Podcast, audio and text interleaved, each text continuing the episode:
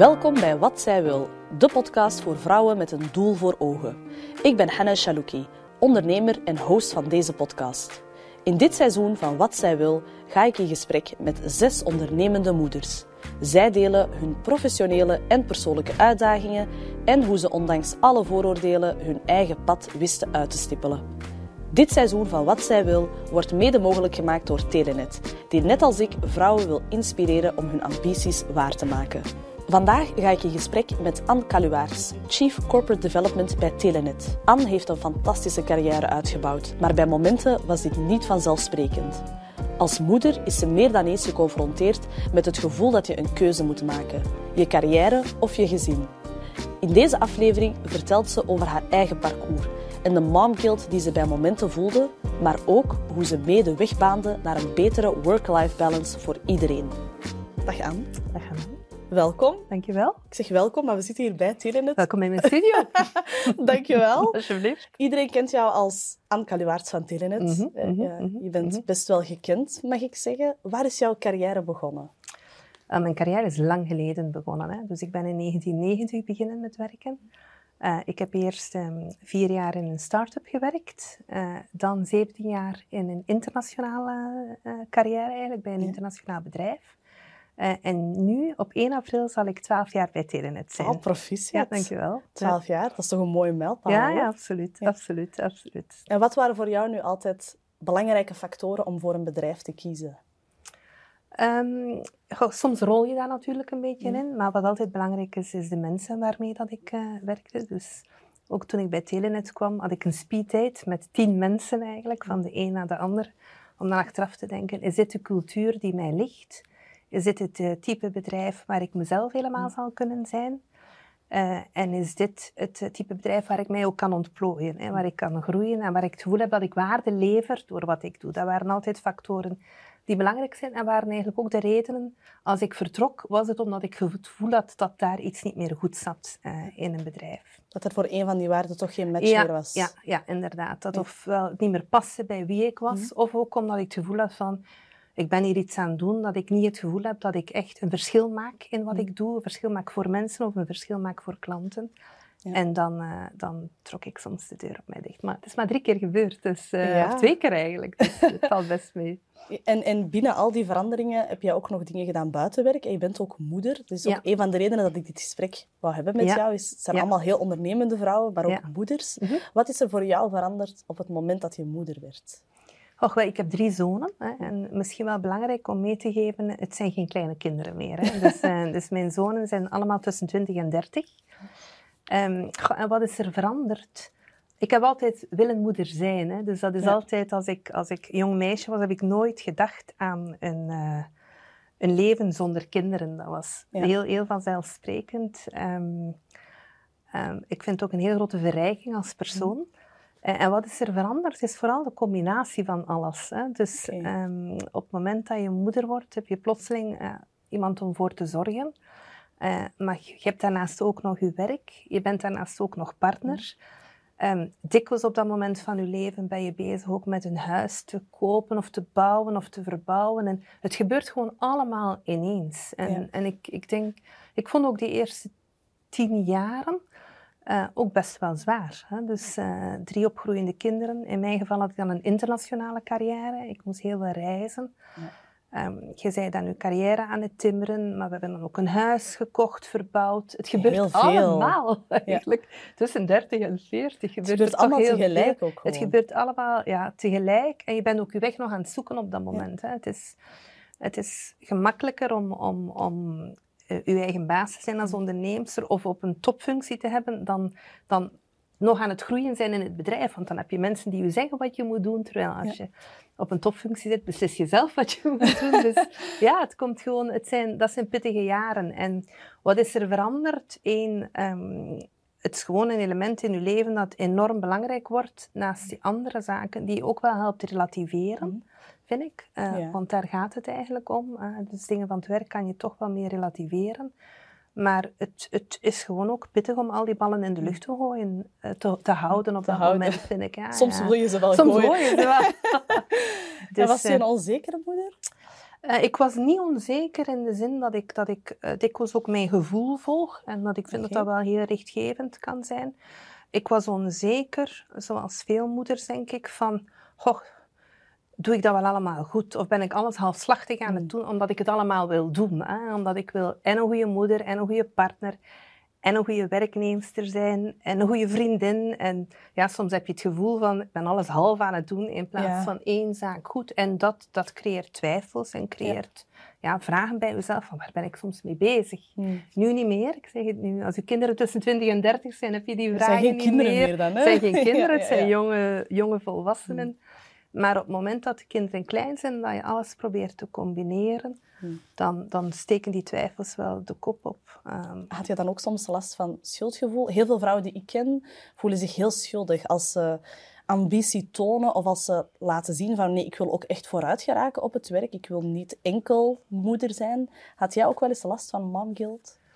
Uh, ja, ja. En, en meer schuldgevoel uh, naar mijn kinderen dan naar het werk. Hè? Um, dus, dus het schuldgevoel was meer van, ja, ben ik, ben ik een goede moeder? Mm. Um, um, leg ik mijn prioriteiten wel juist? En, en dat, dat zit zo diep uh, dan, dat, dat daar zelf, ik heb daar zelf beelden van op mijn netvlies nog altijd gebrand. Van momenten dat ik er niet was, dat ik achteraf dacht, ik had er moeten zijn. Zoals? Uh, zoals toen mijn middelste zoon uh, drie jaar was in de kleuterschool. Uh, was het moederdag op school. dus de mama's mochten komen als ze wouden, maar ze hoefden niet te komen. Ja. En, en, ik had die dag een belangrijke directievergadering. Een management offsite, de strategie van het bedrijf. En op dat moment oordeelde ik van, ik moet daar echt bij zijn bij die offsite. Ik kan niet op school zijn. Oké, dat is een beslissing die ik neem. Ik weet niet of ik die opnieuw zou nemen op die manier. Maar op dat moment, ik had een heel grote en nog altijd. Maar ik had toen ook een zeer grote loyaliteit naar het bedrijf. Ik wou het ook goed doen, ik mm. was ambitieus. Um, en ik herinner mij dat dan een week later ga je, uh, zie je aan de schoolpoort de foto's staan hè, van uh, de eerste kleuterklas met al de mama's. En alle mm. kindjes zitten op de schoot van een mama. En mijn zoon zit op de schoot van de juf. Ouch. En ik zeg, hij had een wit hemdje aan met bruine ruitjes. Je weet met grote punten. Zijn haar stond echt ik, ik, heel beteuterd in die lens. Ik ga dat beeld nooit vergeten. Het feit dat ik nog weet welke kleren hij aan had, hij is nu 26, ja, betekent dat dat, dat, dat, dat op mijn uh, netvlies uh, wel gebrand is. En dat ik daar op dat moment mm. echt wel dacht van, hmm, wat ben ik hier eigenlijk aan het doen? En, en ik voelde mij daar heel slecht over. Andere momenten waren als, mijn, als ik moest veel reizen. Ik had mm. een internationale rol. En een internationale rol is moeilijk te combineren met, of moeilijker dan, dan dat ja. je niet moet reizen. Uh, mijn oudste zoon heeft op een bepaald moment in de derde kleuterklas een week niet gesproken. Want dat was die week dat ik weg was. Gewoon een week niet Hij gesproken. Weigerde. Hij weigerde te praten nog. En als je dan terugkomt en dat hoort, dan, dan pakt u dat wel. Hè. En dan denk ik, dan, dat, dat creëerde bij mij het, het schuldgevoel van... Goh, um, ben ik eigenlijk wel een goede moeder. Ja. En, en, en uw omgeving helpt daar niet altijd bij natuurlijk. Nee, nee dat zeker. En de kinderen helpen daar niet altijd bij, want alle moeders staan altijd, elke dag aan de schoolpoort. Je bent de enige moeder die er nooit staat. Dat is ook wat je hoort Spijnlijk. van je kinderen. Ja. ja. dat is ook wat ze jou zeggen. Dus, dus schuldgevoel, ja. Hm. Ik denk dat dat heel normaal is. En hoe ging je daar dan mee om? Um, ik, um, ik, ik besliste altijd van nooit op het moment te beslissen. Dus, want op dat moment zijn er emoties die mm. spelen. Dikwijls ben je ook moe. Hè? Dus dat is ook na een drukke periode. Ja. En, en je komt terug van reis. Of, of, of dus dus ik, ik had zo'n standaard zin. Beslis bij kerstmis. Ik beslis met kerstmis. Niet nu. Doe het jaar uit. En ik beslis met kerstmis dan ja. of het nog allemaal haalbaar is. Dus dat was een afstand creëren. Mm. En, en de ratio laten werken in plaats van, van de emotie. Uh, mijn partner uh, was daar ook wel heel belangrijk in. Hij is op dat vlak uh, nuchterder. En kon dan zoiets zeggen van, zien ze er ongelukkig uit? Um, denk je dat ze iets tekort komen? Dat is herkenbaar. Mijn ja, man doet dat ook. Maar dat is goed, hè? Dat is goed ja. dat je dat hebt. Want, want, want je, eigen emoties en je eigen piekergedrag kan dat anders te overheersend zijn. Ja. En, en hij kon dat ook altijd wel, wel, wel in context plaatsen, wat mij altijd wel hielp. En dan ook op het moment dat ze een beetje ouder waren, met de kinderen daarover praten. Eigenlijk was dat, op het moment dat ze ja, 7, 8, 9 jaar zijn, gewoon het gesprek met hen ook aangaan en zeggen, ja, oké, ehm, want ze zeggen nu dat zelf, hè, ze zeggen vanzelf van, ja, zoals ik daarnet zei, alle mama's staan altijd, elke dag aan de schoolpoort. En jij bent de enige die er nooit is. Met haar nodige gevoel voor drama, waarschijnlijk. En dan, dan daar een gesprek over gaan zeggen, oké, en, en je, je weet dat mama haar werk graag doet. Hè, want ik denk dat dat ook belangrijk is. Mm. Als je werk graag doet, breng je ook veel mee daar rond. Hè? En, en, en dat is ook de reden waarom dat, dat we ook op reis kunnen gaan of omdat we dingen samen kunnen doen. Um, ja, dat begrijp ik, dat begrijp ik. En dan, dan komen er zo van die... En de auto, is die van het werk? Zo van... Het materialistische begint ook een beetje de kop op te steken. Maar belangrijker uh, is dat je dan vroeg, uh, wat, zou, wat, wat, zou je willen eigenlijk? Want mm. ik werk graag en ik doe dat graag. En het heeft ook voordelen voor ons gezin. En ja, ik kan niet aan de schoolpoort staan. Um, en dan, dan, dan vond ik, kwamen er eigenlijk altijd goede oplossingen. Ik weet dat uh, mijn middelste zoon dan zei van... Uh, wel, ik zou eigenlijk heel graag hebben dat je één keer per maand mij komt afhalen aan de schoolpoort. Onderhandelen. En dan denk je, dat is een fair deal. Ik één keer per maand, dat moet wel lukken. En daar kan ik ook wel voor zorgen. Dan, oké, ik kom je minstens één keer per maand afhalen. En dan is dat ook een leuk moment. Dan gaan we frietjes eten en dan... Ja. En, en ik, ik, ik denk dat het belangrijk is, dus ook om, om uw kinderen te laten weten waarom uw werk belangrijk voor u is. Hmm. Ehm, en ik heb altijd het geluk gehad dat ik een werk had dat ik ook graag deed. Um, en, en dat ik mij ook kon in uitleven en kon in ontplooien. Um, en daar met hun in gesprek om gaan, in gaan en dat ook uitleggen. En dan horen van hun van, oké, wat denk je dat in die context dan kan? Ik vond dat eigenlijk altijd heel leerrijk om met hun daar te kunnen over spreken. en dan geef je hen ook een beetje zeggenschap. Ja, ja. ja en, en ja, ik vond altijd heel verrassend wat daar dan uitkwam. ja, echt waar. Ik vond dat heel verrassend en, en, en fijn eigenlijk, omdat je dan een matuur gesprek met hun hebt. Ja. Um, en, en ja, denk, dat is eigenlijk eh, een aanrader dat ik iedereen zou doen. Je kan dat niet doen als ze drie jaar of vier jaar. Maar vanaf dat ze vijf, zes, ja, en zeker ouder, kan je ja. daar wel een gesprek rond hebben. Je hebt dan ook op een bepaald moment beslist om een jaar niet te werken. Ja, Waarom? Uh, dat was toen ik veertig was. Um, uh, en dat had vooral te maken met het, het reizen. Hè. Dus ik heb um, 17 jaar bij BT gewerkt en de laatste tien jaar in een internationale functie. Uh, en dan, heb ik, dan reisde ik uh, drie dagen in de week. Uh, dus was ik, was ik weg van veel. huis. Dat ja. was echt wel zwaar en veel. Um, en dat was van, van Zuid-Korea naar, naar uh, San Francisco, dikwijls ook Londen, omdat het bedrijf in Londen gebaseerd was. En ik merkte dat de combinatie van okay, drie opgroeiende kinderen, dat reizen, ook de rol waarin ik zat op dat moment bij het bedrijf was niet helemaal mijn, mijn ding meer, denk ik. Dat ik gewoon geen energie meer had. Ik was gewoon moe. Um, en een van mijn sterktes is altijd geweest dat ik veel energie heb. En, en dat ik mij, ja, dat ik, ik moet mij kunnen opladen aan wat ik doe. Om dan ook weer energie te kunnen geven. En, en dat was eigenlijk, dat werd moeilijker en moeilijker. En dan heb ik eigenlijk beslist bij een reorganisatie, heb ik gevraagd van, ik zou er graag een jaar uitstappen. Uh, ik neem um, verlof zonder... Uh, verlof zonder wedden, ja. ja. um, en, um, en na een jaar kom ik terug. En het bedrijf was daar, uh, was, stond ja. daar heel open voor. Uh, en dat was een fantastisch jaar uh, ja. voor mij. Dat was een jaar dat ik terug even kon nadenken van oké, okay, wat, um, wat doe ik graag? Trager leven. Echt, dat klinkt heel simpel, maar gewoon trager leven. De tijd nemen om de was op te hangen. en te voet de kinderen naar school ja. te brengen. En als je iemand tegenkomt die een babbelke doet, niet te moeten zeggen, ik moet nu echt door, want ik heb een vergadering ja. binnen. Gewoon aan een trager ritme leven. Even uit die rush. Ja, het, het, het, het, ja, mijn beste vrienden dateren ook van dat jaar, wat heel frappant is, omdat je ook, ook ja, tijd hebt voor, ja. voor mensen. Dus voor mij was dat een heel goede investering. Ik ben ook blij dat ik dat kon doen, want mijn partner bleef werken.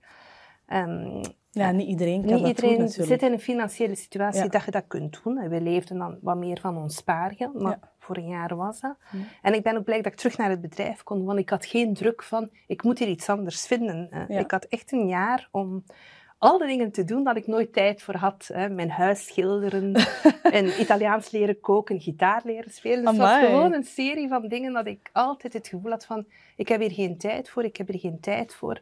Dus voor mij was dat eigenlijk een herstart. Dat heeft mij helemaal herbrond. En dat is nu ondertussen ook al 17 jaar geleden. En ja, dus uh, voor mij was dat een heel, een heel goede ervaring. Um, en dan ben ik wel kort daarna wel weggegaan ja. bij het bedrijf waar ik terug naartoe ja. ga. Omdat ik ook besef dat dat reizen internationaal toch wel een heel mm. zware belasting voor mezelf en voor het gezin was. Dat was eigenlijk de grootste trigger. Het reizen was, ja, het reizen en ook ik zat daar in een echt corporate-corporate mm. functie waar ik heel ver van de klanten zat. Ja. Um, heel veel van, van, van de markt en uh, dat lag mij ook niet zo helemaal. Ik zit graag dicht bij de actie. en waarom heb je dan juist voor Telenet gekozen?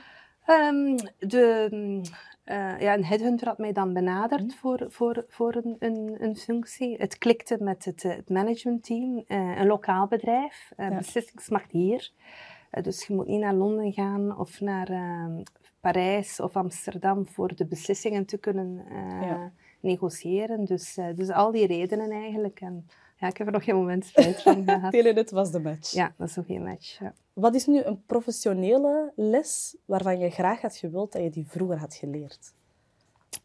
Um, ik denk de zaken wat meer loslaten. Hè? Dus mm. proberen um, alles goed te doen lukt niet. Uh, dus en dan bedoel ik um, niet alleen op het werk alles goed te doen, maar ook elke dag vers eten op tafel komen. Uh, um, de, het huis moet netjes liggen. Perfecte moeder, uh, ja, alles. alles, alles. Ja. En, en dat denk ik, ja. Het is dikwijls pizza of, of we gaan Chinees halen of zo. Iets meer de dingen, de, de dingen los te laten. En het perfectionisme dat we allemaal soms in ons hebben.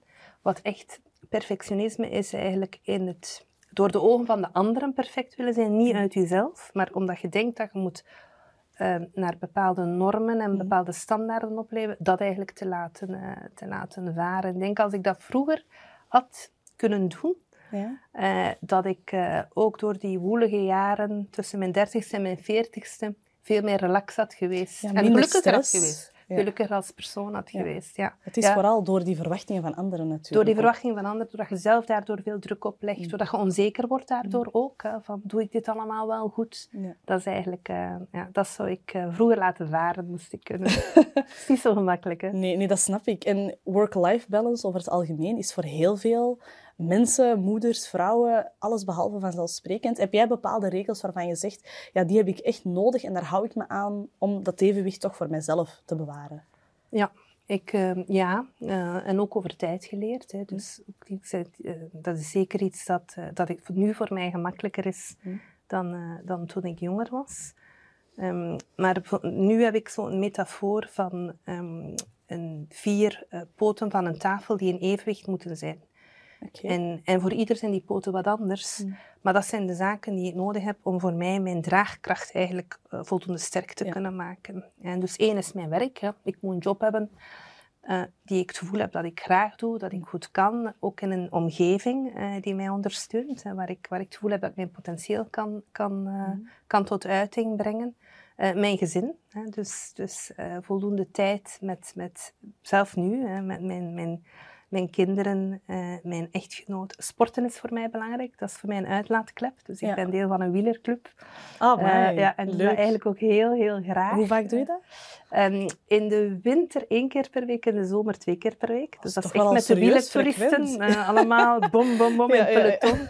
Ja. ik doe dat gewoon heel graag. Dat is ook ook een heel fijne omgeving, want dat is een heel divers publiek. Hè. Daar fiets je de ene keer naast een bankdirecteur en een ander moment naast iemand die in de jeugdgevangenis gezeten heeft. En dus dat is gewoon een heel fijne, fijne omgeving ook.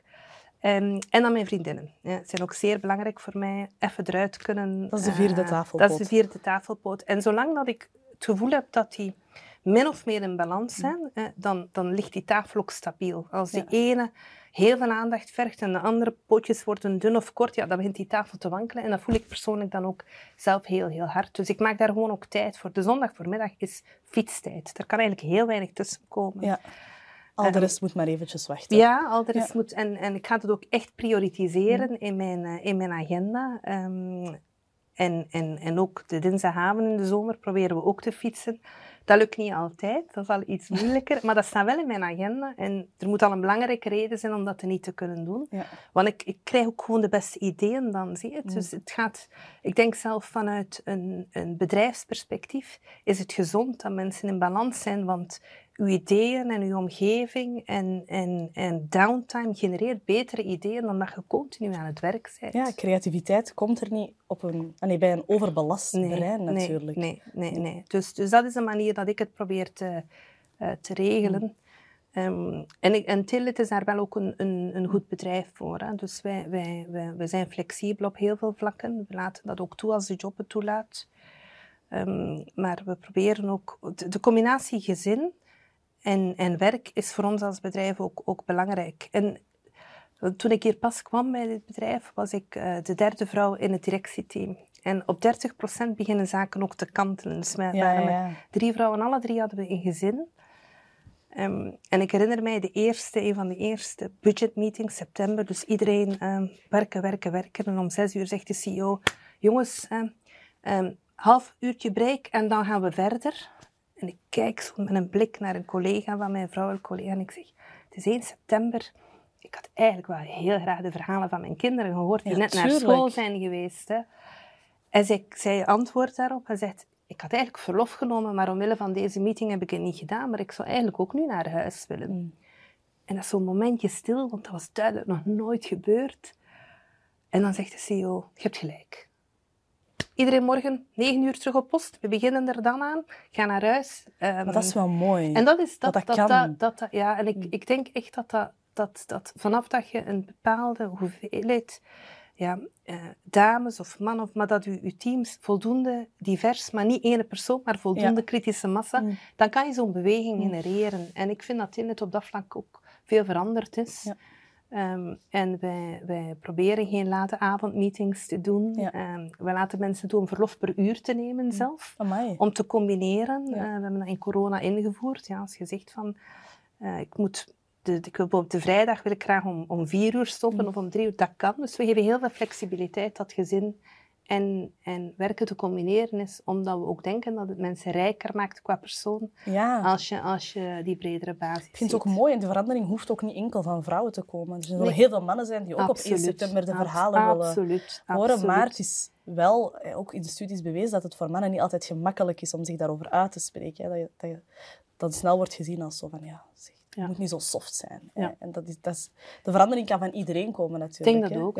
En ik denk wel dat, dat we de cultuur hebben dat dat hiervan, dat, dat, dat echt bespreekbaar ook is. Hoop ik toch, ja. Dat is mooi. 1 september de verhalen horen, dat is een belangrijke. Um, ben jij ook iemand die stresst over het huishouden? Hoe worden daar de rollen verdeeld? Uh, eigenlijk verdelen wij die vrij eerlijk. Uh, dus um, ik heb het, uh, ik denk, een goede partner kiezen is ook altijd belangrijk. en daar heb ik, Cruciale factor, ja, denk ik. Ja, daar heb ik, daar heb ik ehm, ja, de jackpot gewonnen, denk ik, in zekere zin. Want, dus ik kook meestal, maar mijn man doet dan de boodschappen. Mm. hij regelt al de financiën. Uh, en heel de administratie. Uh, ik doe de was, maar hij legt dan de was weg. Dus het is zo heel, hij doet de tuin. Ik doe het eigenlijk doet hij waarschijnlijk meer dan dat ik doe. Ik, ik doe dat ook vaak bij mezelf. maar, Soms kan je dat eh, beter niet opsommen. Dan, nee, dan komt het nee, heel onevenwichtig Nee, nee, nee. Maar, maar ik denk dat we alle twee daar verantwoordelijk zijn. En, en besteden ook uit, wat we ja. kunnen uitbesteden. Hè. Dus uh, dingen dat we echt niet graag doen. Um, en nou, we denken dat we, of, we laten het wat aanslingeren, of we besteden ook zaken uit. Like de strijk doe ik echt niet graag, dus die gaat naar het strijkatelier. Dat is echt grappig. Ik, ik heb vandaag al drie vrouwen horen zeggen, het strijken doe ik niet graag. Dus, dat, dat ja. Waar, ja, dus ik probeer ook, ook de dingen die echt uh, niet zo ja. Fijn zijn of niet veel toegevoegde waarde hebben, dan, dan uit. En onze kinderen hebben ook wel geleerd vanaf het begin om toch ook wel een beetje te helpen. Ja, uh, de afwasmachine leegmaken. Mm. Zo'n zaken kunnen ze ook. En ik denk ja. dat ze daar ook wel een verantwoordelijkheid op hebben. Dat ze daar zelf ook gewoon veel uithalen Tuurlijk. natuurlijk. Hè? Ja, en zo, zo leren ze ook later. Ja. En drie zonen, dan worden ze ook een beetje... Goeie partners. Goeie partners voor een vrouw en later. Voilà. Ze zeggen ook wel, it takes a village to raise a child. Wie behoort er tot jouw village? Um, ja, mijn, mijn, mijn, partner natuurlijk. Um, de, mijn uh, ouders en grootouders um, in geval van nood. Hm. Want wij wonen toch een 200 kilometer, 150 kilometer van onze ouders. Dus ja.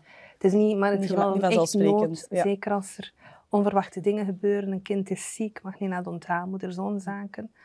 Um, uh, maar ik heb ook een, een hecht netwerk um, van, van vrienden in het dorp. Hè. Dus hm. wij wonen in een, in een dorp. Um, en, um, en daar kan ik ook altijd, uh, altijd op, op, op rekenen. We hebben ook een oppas op een bepaald moment uh, thuis gehad. Iemand die de kinderen van school ging halen. Dus ja. ook kennissen. Dat, ik maakte soms een spreadsheet toen ze nog klein waren van wie brengt de kinderen van school naar de onthaalmoeder. Dat waren dan drie ouders. Uh, dus heel, er is een hele organisatie hele rond. Dat heb je ook wel nodig, denk mm. ik. Maar um, ja, ik heb altijd wel op steun kunnen rekenen. Van. En ook de kinderen helpen elkaar, vind ik ook. Dat is ook fijn om te zien hoe ze voor elkaar ook uh, zorgen op het moment. De oudste voor de jongste. Of, um, en, en elkaar ook, ook steunen en helpen op momenten dat het nodig is. Zelf nu dat ze groot zijn. Ja. Uh, moet iemand naar de luchthaven gebracht worden? Of ja, er heeft iemand van, uh... ja, ik breng wel of ik doe dat wel. Of, ja. Um, ja, dus dat is ook wel tof. Mooi. Wat is het belangrijkste dat je geleerd hebt over ouderschap? Oeh, um, belangrijkste over ouderschap? Um, dat het niet gaat zoals je denkt dat het gaat. Dat, dat is de conclusie altijd. Ja, ja, dat het... Um, um, ik denk de belangrijkste les heb ik, heb ik nog niet zo heel lang geleerd. Is, um, is via mijn oudste zoon gekomen. Die Latijn wetenschap gedaan had in de humaniora. En echt niet wist wat te doen op 18 jaar. Maar echt niet wist wat te doen. Dus mm. ja, dan probeer je hem te stimuleren in een vrij algemene richting. Mm. Je weet ik weet hoe belangrijk een diploma is. Dus je wilt dat je kind een diploma haalt mm. natuurlijk. Dat is ook het beeld dat je voor ogen hebt. Hè. Ze gaan studeren, dan gaan ze werk zoeken en, en dan zijn ze vertrokken. En dat ging echt niet. Dus hij heeft drie zaken geprobeerd, drie verschillende richtingen, drie keer er totaal niet door. Dat wij zeiden op de deur, maar ja, wat dan? Dan kan je beter gaan werken. Want ja. als je het niet weet en als je niet kunt motiveren om te studeren, Um, en dat was een heel moeilijke periode, want hij was heel veel zelfvertrouwen kwijt dan op dat moment natuurlijk. Ja, drie keer gefaald uh, in zekere zin. Misschien ook in, in, onze ogen voelde hij dat, dat weet ik niet. Niet goed weten waar naartoe. Ja, en dan met een diploma, Latijn-wetenschappen op de arbeidsmarkt. Je kunt daar niet zoveel mee doen. Ja, dat is een hele moeilijke. Maar die heeft zijn eigen weg gevonden. Die is beginnen werken. Um, die heeft um, in een klein bedrijf beginnen administratie doen. Heeft dan in avondonderwijs zijn bachelor marketing gedaan. Heeft zich gespecialiseerd in digitale marketing. En werkt nu voor Google in Dublin. Geweldig. En dan denk ik van, oké, het was niet het pad dat ik voor ogen had. Uh, het was zeker ook niet het gemakkelijkste pad. Uh, maar hij heeft zijn eigen weg gevonden. En, en dus, dus, dus vertrouwen hebben, denk ik, van je kan het, ze, ze, hebben een eigen leven, ze kiezen hun eigen mm. keuzes, hun daarin ook laten doen en er gewoon zijn op dat moment. En het is misschien een ander pad dan dat je dacht. En op dat moment denk je misschien... Het loopt helemaal toekomst, mis. Ja, dan ja. die is zijn toekomst hier aan het vergooien. Ja. Um, maar het kwam dan toch goed maar op een andere manier en een misschien iets moeilijkere manier, maar het komt meestal wel goed. En daar vertrouwen in hebben. Ik denk dat dat de grootste les is dat ik geleerd heb, dat je het niet kunt sturen, Um, ja, dat je moet hun, hun... Eigenlijk het enige wat dat je moet doen op dat moment is zorgen dat je er bent en vertrouwen dat het goed komt. Maar dat is moeilijk op zo'n ja, moment. op zo'n moment, ik denk dat het achteraf, achteraf leuk is, om terug te blikken. Ja, maar op dat, moment is... op dat moment denk je van, hij is zijn toekomst hier aan het vergooien en ik kan er niks aan doen. Uh, dus vertrouwen hebben, denk ik. Ja. Voilà, ja. mooi. Wat doe je zelf als topvrouw binnen Telenet voor andere vrouwen? Er zijn hier heel veel vrouwen die ook naar jou opkijken. Wat dat probeer je, daar ben ik zeker van. dat heb ik ook al gehoord. Wat probeer je voor hen te doen? Um, vooral vertrouwen geven opnieuw, mm. denk ik. Ik denk dat, dat Telenet heeft heel veel competente vrouwen. Um, heel gedreven ook. Um, heel warme persoonlijkheden ook. Mm. Eh, dus het, het, DNA van Tinnet is een heel fijn, uh, fijn uh, DNA. maar als je kijkt naar, naar het bedrijf, dan hebben we eigenlijk vandaag nog altijd te weinig vrouwen op echt leiderschapsposities. Mm. Dus, um, um, dus, dus meer vrouwen krijgen in leidinggevende functies, daar actief ook, ook um, sponsor voor zijn, maar ook uh, het duwtje durven geven. Ik heb, ik heb ook op bepaalde momenten mensen nodig gehad die echt zeiden van je kunt dat, want mm. zelf twijfel je dikwijls. Um, en, en ja, dus, dus um, dat duwtje, ja. dat vertrouwen geven, dat coachen, uh, dat sponsoren uh, is, um, is iets wat, wat ik denk dat hun het meest vooruit helpt ook. Jullie hebben ook een soort van netwerk ja, voor vrouwen? dat heb ik een paar jaar geleden opgericht. Ja, uh, Inspiring 50. Ja. dus, dus daar, dat initiatief hebben we genomen naar aanleiding van Inspiring 50 in België die hier kwam. Um, en ik zat daar in de jury, maar ja, dat, is, dat zijn 50 vrouwen in België die als rolmodellen ge, geprofileerd worden. En we zeiden, eigenlijk hebben we dat in Tillen wij ook Inspiring 50, gewoon binnen ons bedrijf. Ja. En daar de spotlight op zetten, mensen bij elkaar brengen, ervaringen laten eh, delen. eh, is iets dat, eh, dat we dan gestart hebben. Dat, corona kwam dan twee maanden later, maar Ja. we hebben dat dan virtueel blijven verder, verder doen. En nu kunnen we wel wat weer meer bij elkaar komen. Dus dat is een, een, ja, een, een netwerk van vrouwen waar we ervaringen delen en, ehm, en elkaar sturen eigenlijk. Ja. En, en, en ja, het is vooral herkennen van Mm. bepaalde situaties.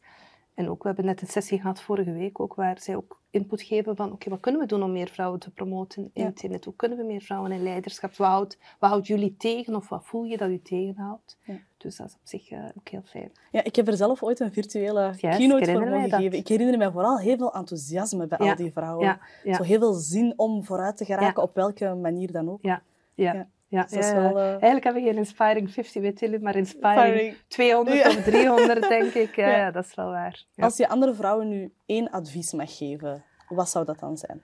Ehm, eh, dat, dat je dat, dat allemaal kan. Ik Mm. denk, ehm, ehm, ik, ik, ik merk dikwijls twijfel van, oké, kan ik en een, een fijne relatie en een gezin en een carrière, Mm.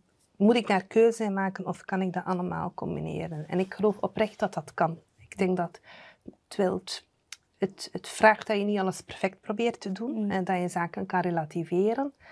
Ehm, maar, ehm, maar het kan gewoon allemaal. Je kan al die zaken hebben, dus je hoeft geen compromissen daar, daar, daarop te, op te maken. Ja. Ehm, en dat is denk ik, maar je moet vertrouwen hebben dat het, dat het goed komt en niet alles proberen perfect te doen Ja. en, en gewoon ervoor gaan.